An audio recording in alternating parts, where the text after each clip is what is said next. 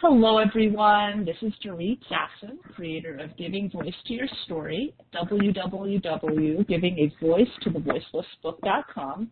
And today I have an incredibly special guest. Her name is Gabrielle Selz, and she's the author of Unstill Life. And here's a little bio about her, and I want to tell you why I really connected with her and why I wanted her on the show so badly. Um, she's a, a very prolific author and been published in the New York Times, Newsday, fiction. She writes regularly on art for the Huffington Post, which I recently checked out. It's pretty cool. Um, she lives in Southampton, New York, and she's going to tell us a little bit more about where to find her. But how I found her was because of her background in growing up in this artist community, uh, subsidized housing in the heart of Greenwich Village called Westbeth. And one of the great things about Westbeth is, and she will probably share this with us in the interview, is that it's just such an amazing place to grow up in terms of the, the whole energy and the artist community. And I was recently like doing some poking around on Facebook, and um, I noticed that she had talked a little bit about this piece that was published for um, an event related to PEN, um, and the reading would take place in Westbeth, but there was a, a whole chapter um, about Westbeth, about this place where I grew up. And I was like, oh my God. Like, I had never read anything about any relationship to Westbeth at all. So I, like, immediately clicked on it, and I was hungry for this information, Gabrielle. So you know that this was like I something do. so so important. By the way, welcome to the show. I, am so Thank like, you, Dorit. Thank you. I'm really pleased to be here. Ah, I didn't even invite of you. Bad, bad host. Um, so I was really excited, and I looked at this and I said, "Oh my God, she encapsulated my experiences perfectly." Um, because of the 70s and how raw and organic and again, I don't want to jumpstart the, the, the beauty of the writing, but it was really a, an important milestone for me because I had, you know, left Westbeth, um, you know, right after high school and joined the Israeli Defense Forces and stayed in Israel for a very long time. And then, like, reading her work about West Westbeth all of a sudden catapulted me back into this moment in time that I had so clearly wanted to reconnect with. And I'm so glad that I'm reconnecting now with you, Gabrielle. So again, Thank you. thank you so much for being here. Thank you. I'm happy to be here. Yeah, yeah. And I wanted to also say that if you get a chance and you see um, her on a story slam, you have to catch her on the moth. This is a great story that you gave us. So I'm going to circle back to that YouTube video. Um, a really good one. But let's just start with some of the questions that I have for you today because Okay. actually I can talk to you about Westbeth until I'm like tomorrow. I know. Well, we'll, we'll get to. Westbeth. It's sort of a middle section, and it's a pivotal section in my book. But it's a, it, it's yeah.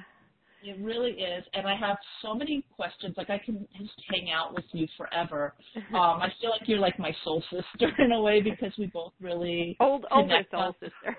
older soul sister, older artist soul sister, and you know I I didn't really know you growing up. I I'm a little younger than you, as you know. Um, but I, I think I we had left by the time you were there because we left Yeah. in 1970, end of 71, I think, or 70. Yeah, we were there only a year and a half. The first year and a half, it was over. Yeah, yeah, and so you know all these years have transpired, and you moved, and you made huge whipples and waves with your career, and now looking back, you wrote this memoir, and really, what what got what inspired you to get in touch with these memories, and you know Westbeth included, and what inspired you to even go down the path of writing a memoir? Um, well, I had uh, written autobiographical fiction before starting out, you know, in gra- um, graduate school. But with Unstill Life, which is the name of my memoir, I wanted to open a window on this world that was vanishing. And it was partly inspired by my mother. My mother at the time in 2005 when I, you know, first sort of felt the sparks of writing this book, she had Alzheimer's and she was suffering from expressive aphasia, which is the inability retrieve language. So she couldn't really speak. and I was up visiting her actually with my father, and I found this box of tapes in her um in her attic. She had made these tapes with my dad in the 90s, um, and they were about their life ringside in the art world. And um, so I first began to play these tapes because it was my way to access her voice, um, which was so important to me, you know, your mother's voice. Um, and so I would listen to the tapes, and it was heartbreaking for me, and I would cry. Um, but then gradually, I began to really hear what they were saying, and literally, you know, this whole world, the art world, flooded in the room on the sound of her voice. Um, and then there were other um, elements at play. Um, I had always felt growing up so um, in the art world, I was kind of an insider and an outsider. Um, I was an insider because of my family, because my father's position um, was the curator, the chief curator of painting and sculpture at the Museum of Modern Art, and later he started um, the Berkeley Art Museum. So uh, he was a pivotal figure in the art um, world since really the 50s. um, and then I felt like an outsider because I was a child, and children, you know, at least before WestBeth certainly, but there weren't that many children in the in the art world, and we weren't like the main chorus. Art was the main chorus, and and I write about this in my book. And as children, we were kind of like the side dishes. I mean, we were loved, but you know, if you are the child of an artist, many times uh, art plays um, a role of like the the more uh, desired sibling in a way. Um, so I wanted to re-enter this this world and claim it as my own. Um, and then the other thing that inspired me to write the book were the art and the artists. You know, I, I, uh, as you did, I grew up in this world full of these larger than life characters and, um, uh, who were creating these amazing things, and I wanted to be in a dialogue with them in some fashion. Um, I, uh, I mean, I was you know, the, I sort of worshipped, I guess, these people who were willing to go off into the unknown realms of their imaginations and return with a gift, you know, for us. And I wanted to be that brave and that vulnerable with my own work um, to bring something into form. Um, so I wanted my um, memoir to sort of reflect that and to engage with art um, because art in my childhood growing up was a character. It was alive as anything in the room. So I think those are the things that really inspired me to write the book.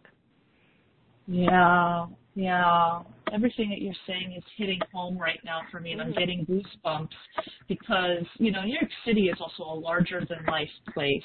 And, you know, everything there is larger than life, but art especially, you what I'm hearing from you is that your your your journey or your quest was really to if I understood it correctly, I think I did, is that you wanted to bring them down to like, you know, sizable people, you know, not these like larger than life people that um, that only stay in your imagination, but to also dissect it a little bit or to understand it a little bit more and as you and I really can appreciate what you're saying. You know, as a child, you're like the side dish, and I felt like that too. Um, right. I think a lot of us did, and I talked to other, you know, children of the art world, and it's been really tough. I mean, you know, we can all say we came from dysfunctional families, but these were families that were dysfunctional in a very unique way. I mean, it's it's hard to compete with a work of art, you know. yeah. Um, but um and I think the other thing that I was really interested in doing was making was in was writing about art in such a way and and these characters in such a way so that they were accessible to a much larger audience. Exactly. Be, yeah. Yeah, it can be a very rarefied um, world. And right. At the time, I had been reading um, food memoirs. mm-hmm. um, and uh, I always thought, wow, you know, wouldn't it be interesting or or um, wonderful in a way to write about and I don't really mean this literally, but to write about art in a, in the way that it's as desirable, as delicious as somebody who, yeah. who writes about yeah. food, as you know, yeah. as available to an mm-hmm. audience. Mm-hmm. Um, so I wanted to make art that kind of wonderful and delicious and easy, and um, I mean, it's not easy, but accessible. Yeah, I can really appreciate that analogy um, because it, it really I felt at least in Westbeth. I don't know if you can agree with me, but I felt like the food was more palatable. And if I went to a museum like the modern art, everything was so you know very distant and not as tasty, you know, because they were like glass um, you know, works of art or high up paintings and like, you know, 20 foot ceilings. And I, well, I it was much more formal. It was a formal right. environment, and we grew right. up in an environment where um the art was just happening in the hallways and the elevators and you know any nook and cranny right. on the right. roof um right. I you know the Westbeth parade I think the I mean the Halloween parade in New York I think started with from somebody in Westbeth and everybody going on a on a march around the block um right. so there were these homegrown qualities to the art yeah um yeah. and also in the 70s which I think is when you were there um that was like the the decade of I think when um installation art and performance art and happenings were really you know i mean happenings started earlier but certainly performance art and installation art started to really take a hold. And um that's the kind of art that as an audience member you can really be feel a part of because you can step beyond the frame. You can enter into it mm, yeah like street performers and as you said the the halloween parade ralph lee and his right. um his uh troupe and um Yeah. team of artists. I i really yeah identify and that brings up huge memories. So oh my god yeah. Halloween at westbeth was wild. Oh it's unlike any place on earth. It's it's really hard also to describe i think and your book does a great job doing this um but to somebody like who didn't grow up in this environment somebody in like the middle of kansas or you know in los angeles or in a big city Right. it's really hard to explain to anyone really um what it was like to grow up in this kind of environment you know Yeah. and, Well, you're going to have to take that baton and carry it on because I was only there for really a year and a half, and they were pivotal. They were pivotal years for me, and they were pivotal years for Westbeth because they were the beginning of Westbeth. But um, uh, so you're going to have to. That's your. That's going to be your your. Uh, that's to be my my next steps huh yeah. you're i have to live up I'm to your passing the baton to you. oh, love you. Okay. Um, so we're going to move on. I wanted to ask you because, you know, it's not just this, the memoir is not just about Westbeth, although there's a really meaty chapter there, and it does ripple over your experiences there to other parts of the story. But, um, you know, it's also, I got a very deep sense that it was also a relationship to growing Mhm. up um, and your relationship to your father. And my next question is how is it that writing this memoir has helped you perhaps overcome any fears, doubts, or obstacles, like as it relates to your relationship? Because and you know, at one point it becomes a rocky-ish sort of relationship, and oh, you Oh, yeah. are tired of growing up in your father's shadow and not being respected or recognized and you know but on the other hand you're endearing relationship with him and you and you still are and he's still like your ancient dad in this colossal larger than life figure so you know share with us a little bit Yeah, I mean, I think the um well, the process helped me understand my parents. I, you know, my mom left behind so much material, including boxes and boxes of letters. People didn't make. My dad traveled a lot for the Museum of Modern Art. Um, this was before Westbeth when we were living on Central Park West, and um, she kept every letter he wrote to her. Not only that, she kept every letter she wrote to him. She made carbon copies of all her handwritten letters. So I had this amazing correspondence and her journals, and um, so I could really see their relationship and the push pull of their love affair uh, when I was going through this material and writing the book. Um, and if you read the book, you understand that their relationship lasted 40 years after their divorce. My even though my dad was married four more times, he continued this love affair with my mother. Um, but Yeah. w- working through all this material, it um, it helped me understand, you know, her side more. Um, that she was, you know, very ambivalent about lo- love and her love for my father. It also helped me step up. Um, and I mean by that, you know, I had they were two very high achievers, and I was a child of someone famous in that world, and someone who sacrificed family life for ambition, and to be a child of that is to feel, I think, less than or not enough. so uh, I think writing the book and claiming the story, um, it helped me say, look, I was there, I was listening, I was there all the time, um, and it helped me claim my own spot at the table. And I also think that, um, you know, in terms of my mother, um, like her, I'm both a parent and a writer now, um, and I am also divorced. Um, so I have great empathy for what she went through. Uh, and I really understand the difficulty it is to want to have a career in the arts and a life outside the arts. Um, you know, a family life. It's really hard for women, I think, especially um, to be mothers and to also pursue this. Um, mm-hmm. And it's hard on family. Uh, so I think that it was. I really, I really identify with the struggles she she went through, and um, you know, my relationship with both my parents lasted for a really long time. I mean, my dad's 95, and it's you know, so so I've known him. I'm 55. I've known him for 55 years, and we've gone through so much together. And the same was true of my mother. She was really sick at the end, and and um, and so I was really able to move past a lot of my resentments and obstacles, and I was lucky to be able to do that.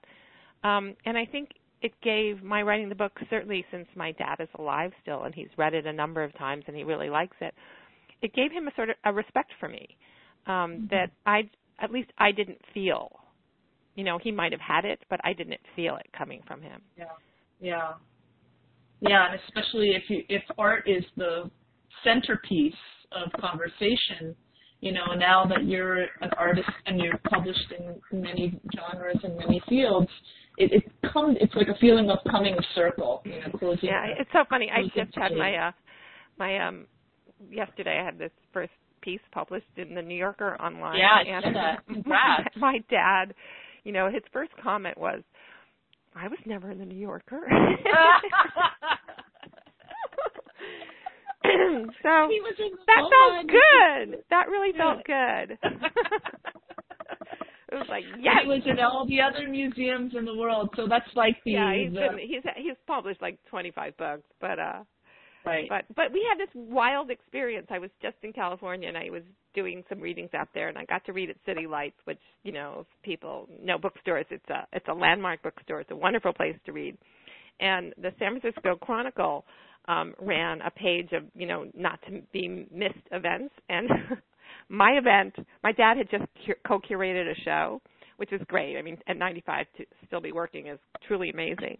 But my event was listed above his event, and but so, so that also felt good. But what really felt good was that we were on the same page, literally and figuratively. You know? Yeah, and, yeah. And I'm so happy for you.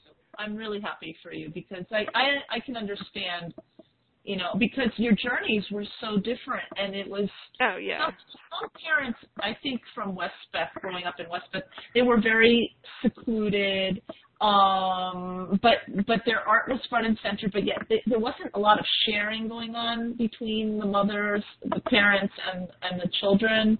I feel like in your book, it's a lot more centered, but yet not but yet you're uh-huh. still like in the symbiotic sort of relationship, but yet not. But it's closer than what most families experienced, including mine, where you know art was just what you did, but it wasn't like something that you know you came together full circle with as as you guys did. And I, I really appreciate the intimacy and the closeness and how how how well it, it worked for both of you. Um, you know, in terms of the the progression, the arts, and how you you know, played yeah, everything I, out. I, but that wasn't, you know, my sister didn't have that relationship with oh, with okay. um, my parents, and she did not right. have it. Certainly with my father, and I think that I I encouraged it. I was the child who realized, you know, I was a younger child, and I realized, well, he doesn't speak my language. He's not going to enter into my world as a child. So if if I want a relationship with him, and I desperately did, then I had to figure out a way to enter into his.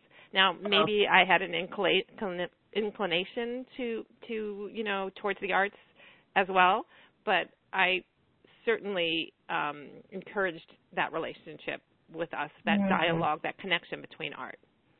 Okay, yeah, yeah, I see that happening now in the book. I just had to kind of refresh my memory. Yeah. yeah, yeah, and also, you know, it's different. Each daughter, I guess, plays out a different relationship with her father. You know, it's you know one person may have more of a, as you said, an inclination than than the others. So it's it's it's um it's a development. Um, mm-hmm.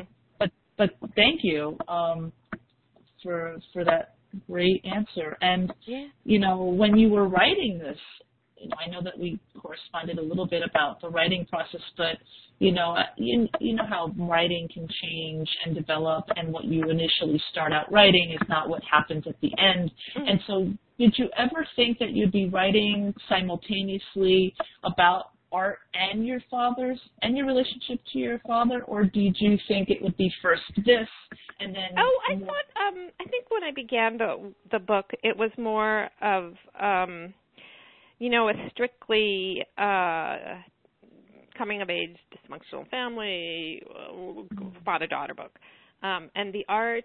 And then as I was writing the book, the um, art actually was in one scene. The art sort of like walked in like a character. Yeah. And I yeah. really like looked up and I thought, oh, this is really interesting. and I realized how much of a character it really was um, uh-huh. in in in our world growing up. Mm-hmm. Um, so so yeah, that was that that definitely came came uh, after I had already begun the process. But I I knew that I was going to write about growing up in the shadow of my father. And I knew right. I wanted to write about how I felt to have someone so central leave and how desperate I was to re-enter his wor- world and his life. Mm-hmm. Um, so I, you know, in order to do that, as I've said before, I I sort of had I you know I embraced art and I did that at a really young age. I mean, I was going to galleries with him when I was three years old. Yeah. Um, but his central central relationship is to art. It's sort of the pipeline to his emotional heart. Um, right. And he even wears on his finger an eyeball, and you know it's his wedding band. He wears it instead of a wedding band because like it's his symbol that he's married to art, and the eye represents wow. you know the gazer, the one who you know assesses and judges with his eyes. And uh so my father's very like open about that.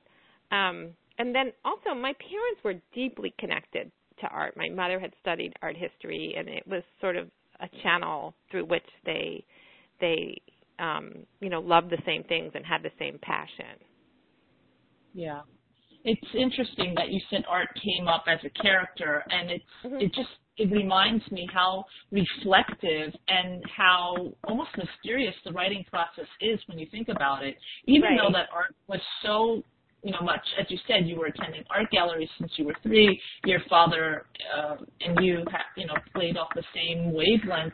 But you know, it's interesting how, like, when you started to write, you, you said that it was all about, you know, stepping into your, uh, you know, as yourself and um, being your father's shadow, and then the writing comes up, and it's very strong as a reader. Like, I feel like you really played that off really well. Is the whole relationship, and you give us like a whole palette, a salad bar or a buffet, all these artists that I only had heard about, you know, in passing or at a, a Met, you yeah. know, art exhibit, and all of a sudden these people have like, as you said, characters and personalities, and it's clear that that comes up really strongly. And I don't know if this is a question or a comment, but I think that you know when you're writing, um, it it also is it, it also kind of like it's in your subconscious. All of a sudden, you're writing about these people that you knew, but through your father. So I guess it's part of your father's shadow. The the whole relationship to the de Kooning and um and Rothko. And Rothko right. and these people that are giants in their own right, but yet you're trying to figure out what made them giants you know, you're trying to figure out what made them accessible. You're trying to figure out through the art form what made them appealing to people and to the masses and also to you, you know. So it's really like, uh, you know, it's interesting how you, you really, I can see that happening, like you're starting out in your father's shadow, but then this this like monster starts, you know, boiling up inside. It's not a monster, but you know, this um this well this other character. But i had like i had some criteria. I didn't you know if the art had to come in or in each chapter there's a piece of art or uh, um, and it mm-hmm. sort of you know centers around that. But that had to be very organic um to to where i was in the book. Um, so I had rules that I set up for, when I realized that was happening, and I realized that was kind of a unique way to structure a memoir, and I really liked it. But the interesting place is that that um, that didn't start in the first chapter. That started with the running fence, with the Christo chapter, um, mm-hmm. because that was that in that chapter you know, I, I'm moving to California. I'm 17. I'm tr- pursuing my father, literally going across country to be part of his life. And he takes me to see this project, which he was project director of, the Running Fence, as it's being installed. And in that moment, you know, I, I it was such an extraordinary thing to watch this this you know fabric light you know come come to life. Um, and I had grown up around art, but at that point I was old enough to appreciate things on my own. And watching the fence come to life, you know, it was for the first time I wanted to be part of the experience of art as an adult as much as I wanted to be in my father's life. You know, and both those wants became truly articulate and melded at that point. And um I think, you know, and you know this from writing a book, it, wanting is central to narrative without want, you don't have a story. And so having both mm. those wants really created the story for me. I um, love that. That is yeah. so powerful. Uh, yeah, and then you know, and, and your question really made me think a little bit more about this because, um, the you know, my mom always used to say um, artists are permeable people, she even said this to me when I was a little girl. I'm like, what is a permeable person? You know, it seems like something that was like bleeding and not contained. But I think she meant that they were people that you know moved between um, reality and their imaginations, um, and but they were in some sense boundaryless people. And the fence itself was a permeable boundary. It was it was like um, a membrane and so the fence sort of to me represents that permeable boundary through which, you know, art and life passes. Mm, love it. It's, I'm going to have to Facebook this quote and listen to this interview again. But what really resonated right now with me is wanting is central to narrative, and it's I think yeah. it's wanting as a writer, writing right. wanting as a protagonist, because the character comes full circle and transforms, right? So right. um, there's desires, unspoken desires, and here at the end of the memoir, you really do step into your own person and you do transform. And and as a story arc, you you have to go through some of the experiences. Boy, I mean, the Westbeth experience. You have to tell us a little bit about this, but mm-hmm. I'm so curious about how the West Beth experience kind of paved the way to transformation, but I get the feeling that the real pinnacle happened like when you were out in the West. Yeah, and it you, did. And you but I was shipped so many times from East to West Coast. I couldn't even count like oh, all the yeah. times that you guys moved. But um, you know, I feel like Westbeth paved the way to transformation. And correct me if I'm wrong, but I think like um, all of a sudden the Central Park West kind of experience, you know, the Upper West Side was mm-hmm. like all the access to that world. And then, you know, that kind of modern, you know, its place where all the artists hung out and their families hung out. But then Westbeth, boy, it was like going in the trenches. And then the minute you, you know, people, you like your your your sister was like hanging out with the wrong crowd, and there were problems. And then you go and go to Illinois, which is like such a different world. And right. you know, the only like compromise is to go out to the west. You know, and so tell us about that. Well, um, up on the, you know when we were on the upper west side it was definitely more the uptown museum world the more successful artists. Right. westbeth was the home for artists. You you know you had to have, make a certain amount of money. You couldn't make too much money. Um you couldn't be too successful but you had to be serious. Um my mother was one of the people who made the decisions about and interviewed the people who were the first tenants of the building and assigned them their apartments. So our life there was, you know, we were definitely. Um, she was, you know, nicknamed Mrs. Westbeth. um, so we sort of, you know, we had the keys to everything at the castle, so to speak. Um, but very quickly, that whole utopian dream had a dark side.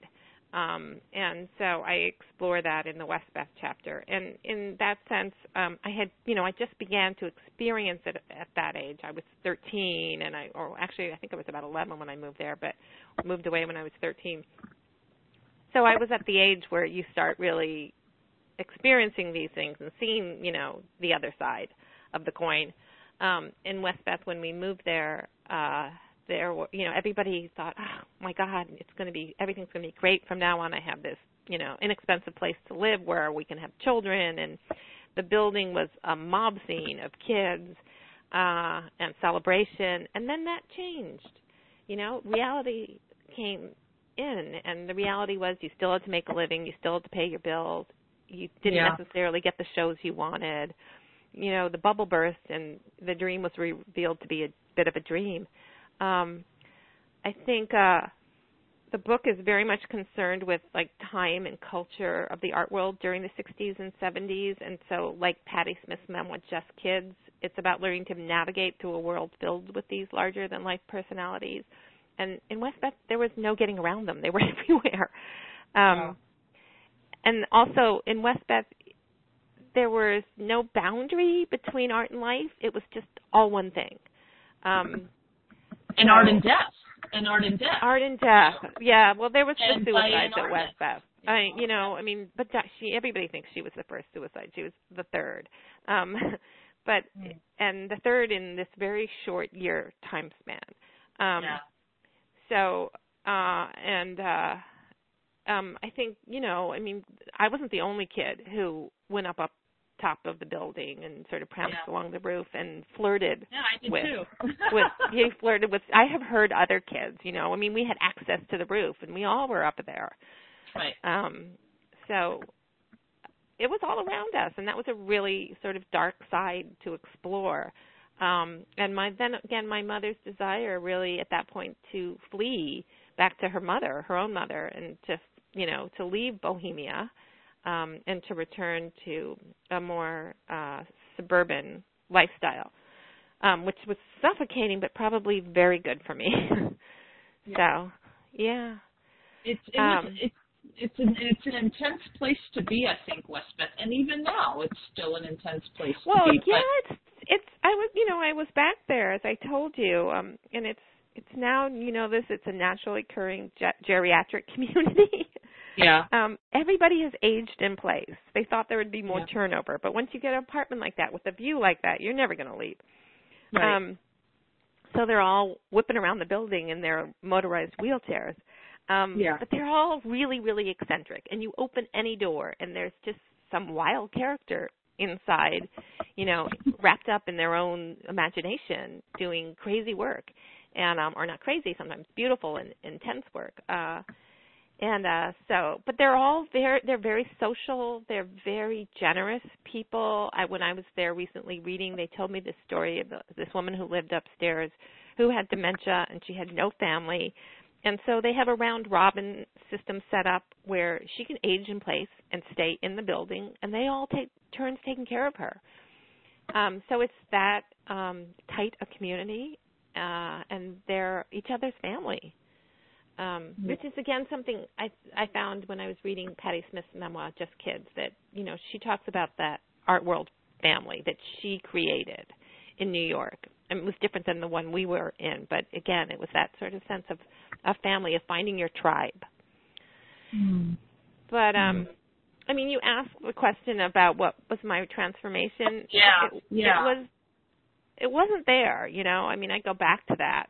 It was later on, you know, in California when I found out my father was having um a relation with my relationship with my roommate and uh and I was devastated that he had again like crossed a boundary um and that he was capable of being that careless or engaging in such a careless act. Um so again it was about the boundaries. Um and then following that, you know, I was in an accident and I was trapped in his home because that's where I had to go to heal. I couldn't walk. And so I um had to learn to walk again and while I was lying there and bedridden, I realized two things that if I stayed in California, I was going to be his audience on some level. I was going to be overshadowed by him. And that, you know, it's also in his nature to block things or to to um uh destroy things that can grow up and block his view in a way you know in in one way or another he's like a force of nature and Mhm. uh so i realized i had to leave but i could only do that when i stopped moving you know when i was still Right. um because Interesting. that yeah because then i couldn't run away or i couldn't be in pursuit of him i was just forced to sit there or lie there and see and listen and then i couldn't see and listen because i wasn't distracted.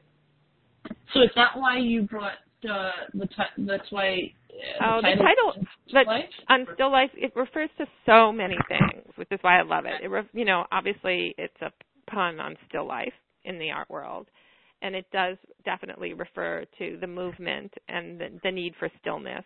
But it also that word unstill was my way of having both my parents in one word in one title because my father was the unstill one the movement one the one always rushing forward and my mother was a very contained still figure Mm. um, so with that word, I could un- encompass both of them, um, Mhm. and I wanted, you know, so that it felt right. You know, when you land Yeah. on something like that, it feels right. Oh yeah, yeah. No, I see this as like a pivotal title, super title. Yeah. it's a great one. Um, yeah, and and I feel like also when you were lying in in bed, I felt like really as a reader, I wanted to reach out and hug you, but I also Uh-huh. knew like not to because if I did something, you know, something else would happen because it was like not the closure yet, you know, like it hadn't. There's still more to happen. a little Um, bit more, yeah. Yeah, yeah. But I basically had to drag myself out of there. Yeah, yeah. um because like- and, and that's you know and that was always my struggle with somebody like my dad he's wonderful he's charismatic he's the most persistent person i know and the you know appeal is that you never know who's going to show up for dinner there's always something somebody fascinating walking in the door um and so to leave to um you know the art world came through his door and to leave to separate from him was to risk losing the connection to that world Yeah. and I had to go and create it myself, but I didn't know I could. Wow. So, So, what else you know- what ultimately helped you believe that you could when you moved back to New York on a little apartment you know, I- I don't think it was. I didn't think I was. It was even that clear to me. I knew that I just had to go. You know, I knew that I I'd done as much as I could there, and I, you know, and that I it was time to go, and I needed to be away, and I needed to create my own life. Um, and then, you know, I made mistakes. My God, there's another book there. but right, right. right you know i had some bad marriages and um and uh you know it wasn't it was not just like oh wow you leave and it's all fine and wonderful and it all wraps up it you know it didn't but um um but it was better and it was at least it was my life right and it was at least they were my mistakes and i wasn't you know dealing with the repercussions of his many divorces or all these people moving in and out of the house or you know, having three right. sets of steps and you know they were it was my chaos so Right. i could contend with my own chaos but I, you know Right. it's harder to contend with somebody else's right. um and then you know you build you build one block at a time you know you build one block at a time Yeah. they say you build you build you build the bridge as you cross it Yeah. And it was also a very, you know, combustive sort of uh, scenario. There was lots of things that he did that you didn't agree with, and then you had your opportunity to make your mistakes. And I'm wondering if there's like another book in the sequel or the series because this is like you growing up, and then you you mentioned your mistakes, and then you know your own chaos. Is this like room for now another book? Well, we'll see. You know, I we'll see where I go. I have some pieces coming up that are um certainly um memoir essays, um but uh I don't know, you know, I haven't I mean not that many people write more than one memoir. Mary Karr, you know. but, Yeah, right. but uh, you we'll see. We'll see. Uh we'll see what an audience can handle. um Right. so I'll see. You know, I, there are other things I want to write, and I'm in that weird in between place. You know, where I'm not sure what's going to stick. You know, where you have lots of Yeah. ideas, but you not you're not sure what's going to really develop and form, and which is an okay place to be. It makes me a little nervous, but it's the right time for me to be in that place. I have a son who's about to spend one more year with me, and he's going to college, and I'm, you know, promoting the book, so I'd be distracted anyway. So, you know, Yeah. I'm, trying embrace, I'm trying to embrace this very uncomfortable place. Yeah, yeah, I hear you loud and clear. Yeah, and it's a hard place to to finish something and then not really be certain about what your next thing is. But you know, I have all these. I have some you know ideas and I have things I'm playing with. So, and in the meantime, Yeah. I'll write short pieces. Yeah, and sometimes that's not a bad way to go until you start, you know, building momentum in another area where you feel Right. like that's where you're called to be. Um, I, I can certainly identify with what you're saying because, you know, writing a memoir is such a task in itself. It's like, uh, you know, being a curator of your own museum. Um, Right. uh, making sure that you have inventory and you're, you know, designating the right pieces for the right things, and you have to go through a lot. And um, so this is a work of art, this book, and it's it's a beautiful book. And I I obviously didn't do it justice by just one reading. I have to read it again um, because it's just so beautifully written, and the seriously. Um, the character does transform at the end, and you know the um, whole idea of writing a book seems so daunting when you have this beautiful cover and it's binded so well. And um, wondering, you Is, know, isn't what it a beautiful cover? it's I love that so cover. Beautiful. it's so beautiful and so simple. Like Right. It's simple, but then there's a complex collage on the back. I love that I love it. I love it. They did a great job. yeah, they and did. uh, you know, because covers need to speak the work. It has to be Right. a really great cover. And um, you know, for somebody who hasn't yet even held their memoir in their hand, this is like you're like already like mountains away from where I am right now. And so I'm looking Mhm. at you and I'm on the bottom of the mountain, you're already on the top, and you're wondering, well, what other mountain am I going to climb? And you know, for somebody who's not even there yet, what advice could you perhaps give a person who's either aspiring to write a memoir or in the process of it or close to publishing? You know, what advice could you share with us now that you've already climbed this mountain? Um, well, I have a few. I would say reach beyond yourself, learn about other things, so that when you do write about yourself, you are also writing about the world.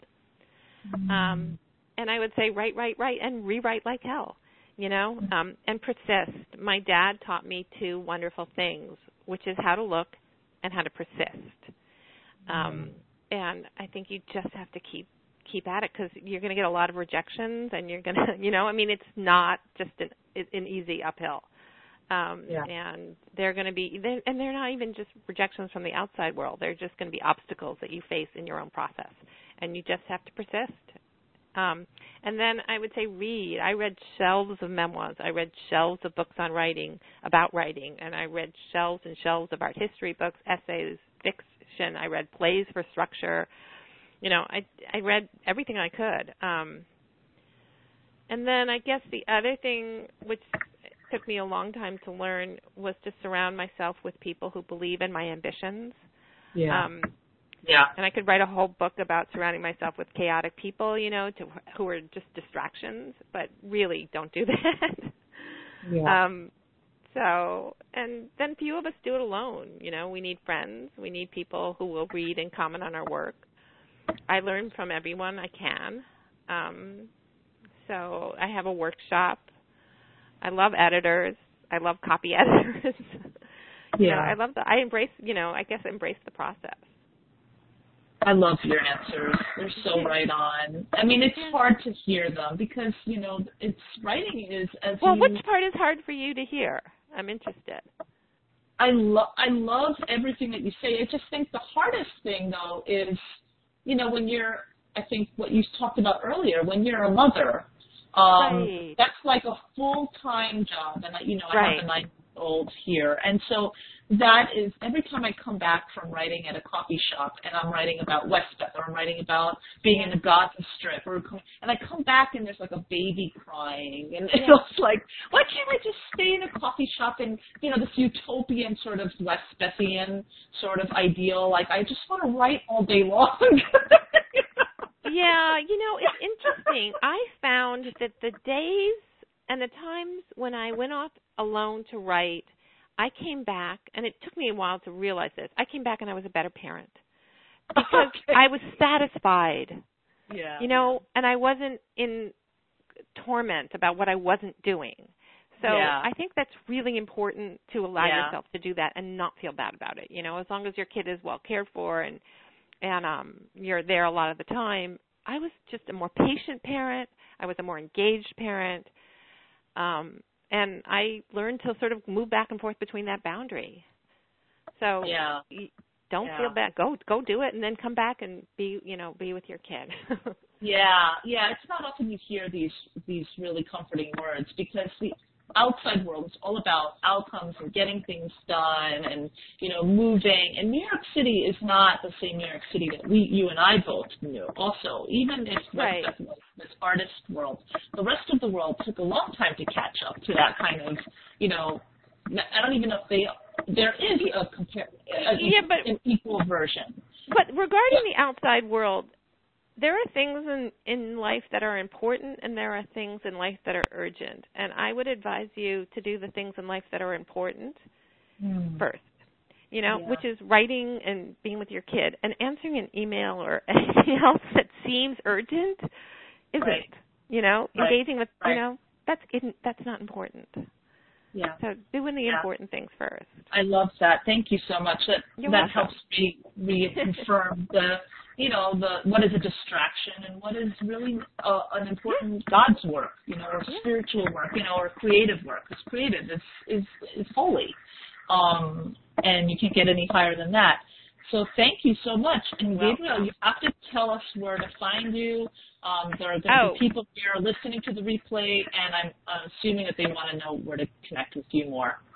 Um, I have a website, GabrielleSelz.com. Um, and on it, you can find all the information about the book. There's actually a documentary, an eight-minute documentary I made with with my dad about the book and um, that world um, on the site. Um, there's other writing on that site. There's all the events I'm doing on it. There's also ways to purchase the book on it. Um, obviously, the book's available at, at Amazon or any bookstore right now.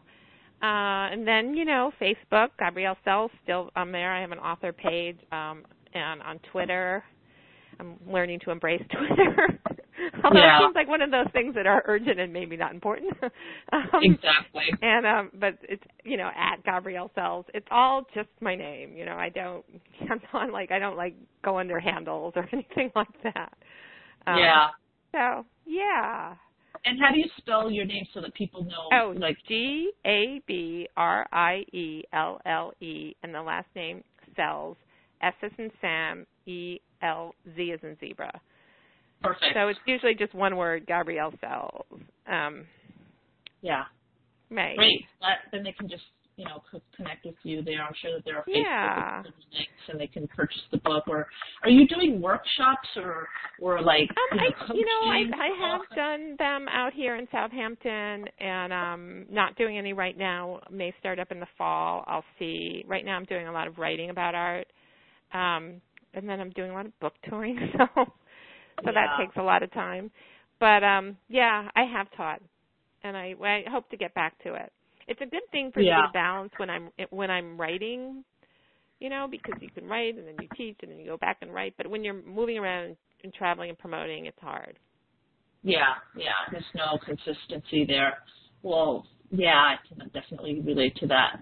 Thank you so much. This has been great, and I love connecting with authors beyond just the written word. And so you gave us so many things to think about, and the advice that you gave us was gold. So I really appreciate um, where you're coming from, and I will be connecting with you more. And I hope that Okay. you know when you have another book out, we can connect there. I would love to, and I look forward to your book too. Thank you. Yeah. Um, Thanks so much, and Okay. we'll be in. Bye bye. okay. Bye. Bye bye. Bye.